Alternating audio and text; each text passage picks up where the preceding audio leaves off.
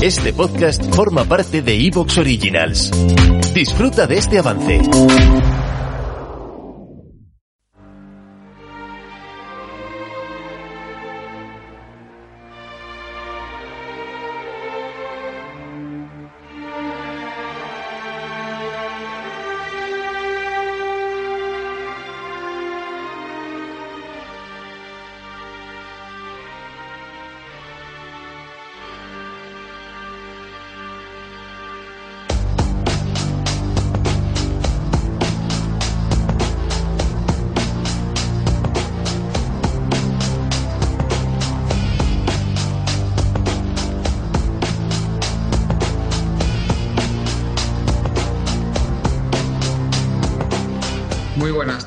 Amigas y amigos oyentes de Colectivo Burbuja, os doy la bienvenida a un nuevo programa de radioactividad, Economía Directa.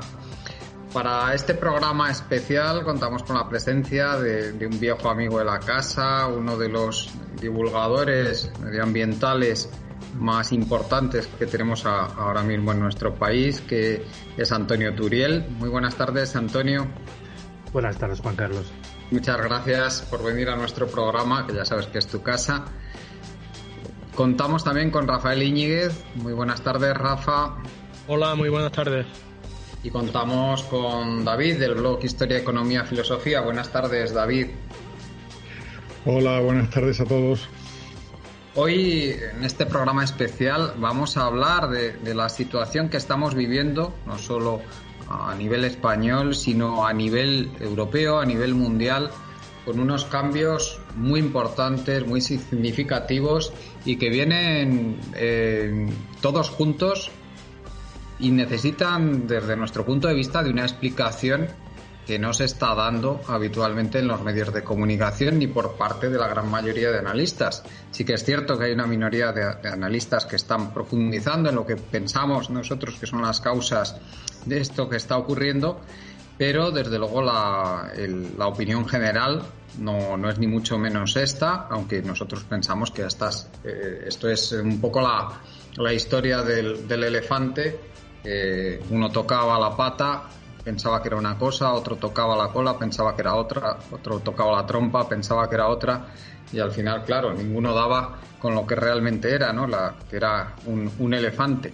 Pues aquí pensamos que está pasando un poquito esto con, con lo que está ocurriendo con esta, con esta crisis a la que nos enfrentamos, esta guerra, guerra que evidentemente es una guerra de, de poderes imperiales, una guerra por los recursos, una guerra por, por mantener unos privilegios que son consecuencia de estas, de estas políticas imperialistas. Estamos viviendo una ruptura de... de ese de ese mundo de ese mundo hegemónico de los Estados Unidos. Estamos viendo cómo el fin de la historia resulta que, que no era el fin de la historia. Estamos viendo el fin del fin de la historia, como decía un contertulio nuestro hace pocos programas.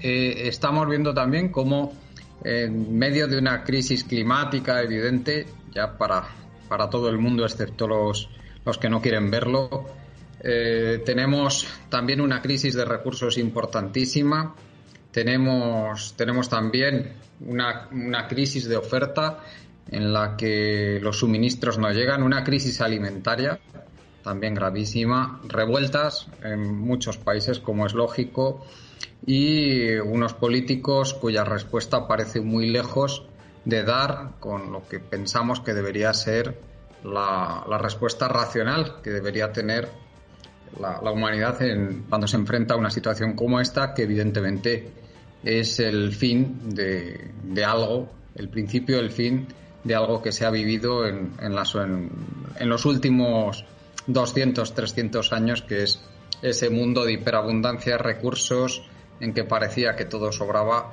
y en que todo era posible. Es decir, el, el fin del mito del progreso. Empezamos, Antonio, con... A mí me gustaría que nos hicieras un resumen de, de cómo ves tú la situación actual y, y cómo ver de grave el, este, este cambio que ha habido en tan poquitos meses o en, o en muy pocos años en, de la pandemia para acá, prácticamente, en respecto a, al discurso tanto público como a la percepción de lo que está pasando. Adelante, Antonio. Bueno, yo creo que el síntoma más claro de lo que estaba a punto de pasar mmm, se produjo en el año dos mil dieciocho, cuando la producción global de diésel empezó a disminuir.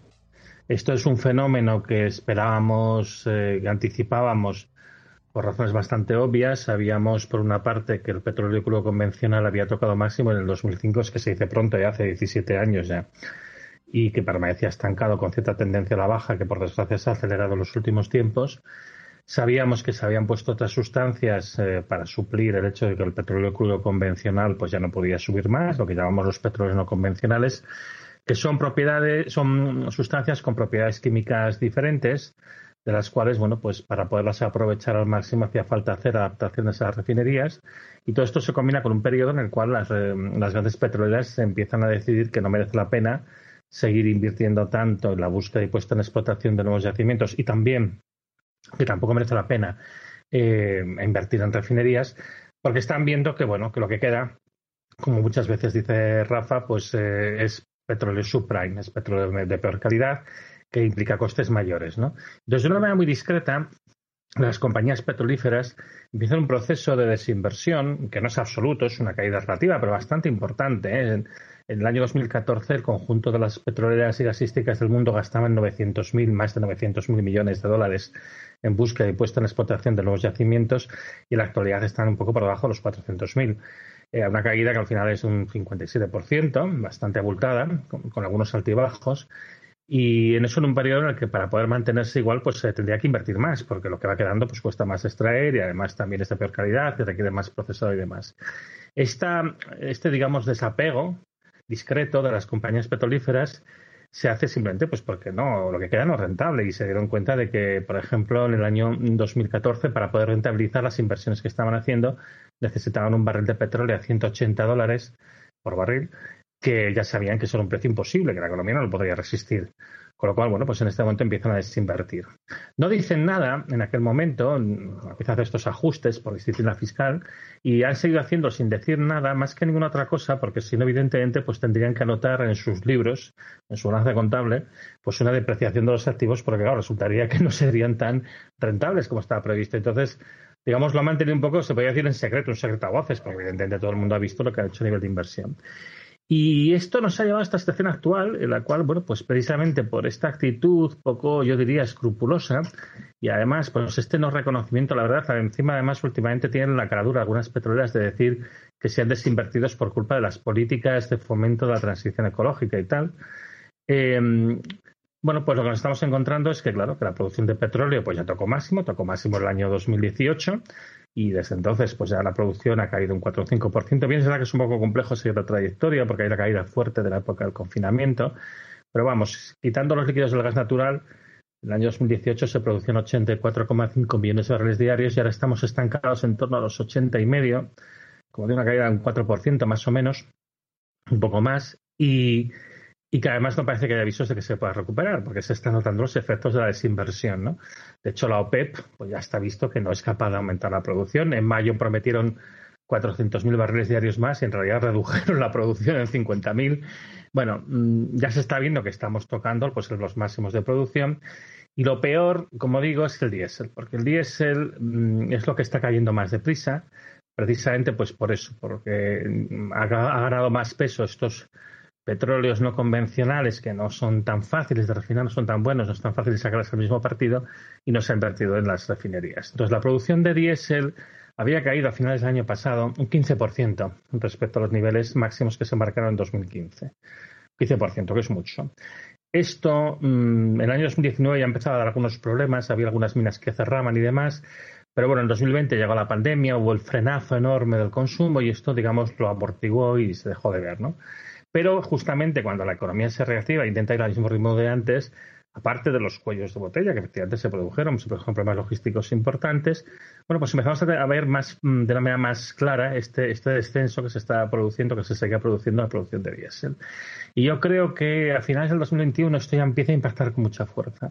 Y es cuando la gente empieza a decir, oye, que es que hay unos problemas muy serios de suministros, se sigue hablando de cuellos, eh, en la de cuellos de botella, la cadena de suministros, pero ya empieza a ser evidente que hay otra cosa, ¿no? Porque se encarecen también los costes del transporte marítimo, se desgracian en general los transportes en general, empieza a haber huelgas de camioneros, te encuentras que no hay camioneros, pero claro, la gente, pues las compañías lo que hacen es recortar costes, y porque el precio del combustible es muy elevado, y lógicamente no encuentras gente que quiera trabajar por el sueldo que les quieren pagar y las condiciones laborales, que esa es otra, penosas las que les hacen trabajar. Todo esto se va agrandando, se va retroalimentando. Ya teníamos problemas muy serios a finales del año pasado. Y luego, bueno, pues evidentemente, pues en el veinticuatro de febrero Rusia decide invadir Ucrania. Yo no voy a entrar en las consideraciones de por qué lo ha hecho o dejado de hacer. Eh, a mí me da igual los motivos de Rusia. Yo creo que no se puede agredir a otro país por ningún motivo, de la manera que lo han hecho.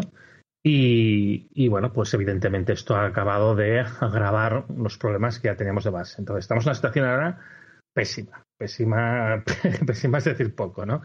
Porque estamos teniendo problemas de escasez de diésel De, que están extendidos por todo el planeta, ¿eh? O sea, tenemos, bueno, desde países como Sri Lanka, que ya han colapsado, que está en una situación de colapso total, en la que ya pues no llegan ni alimentos, ni medicamentos, la gente pues... ¿Te está gustando lo que escuchas?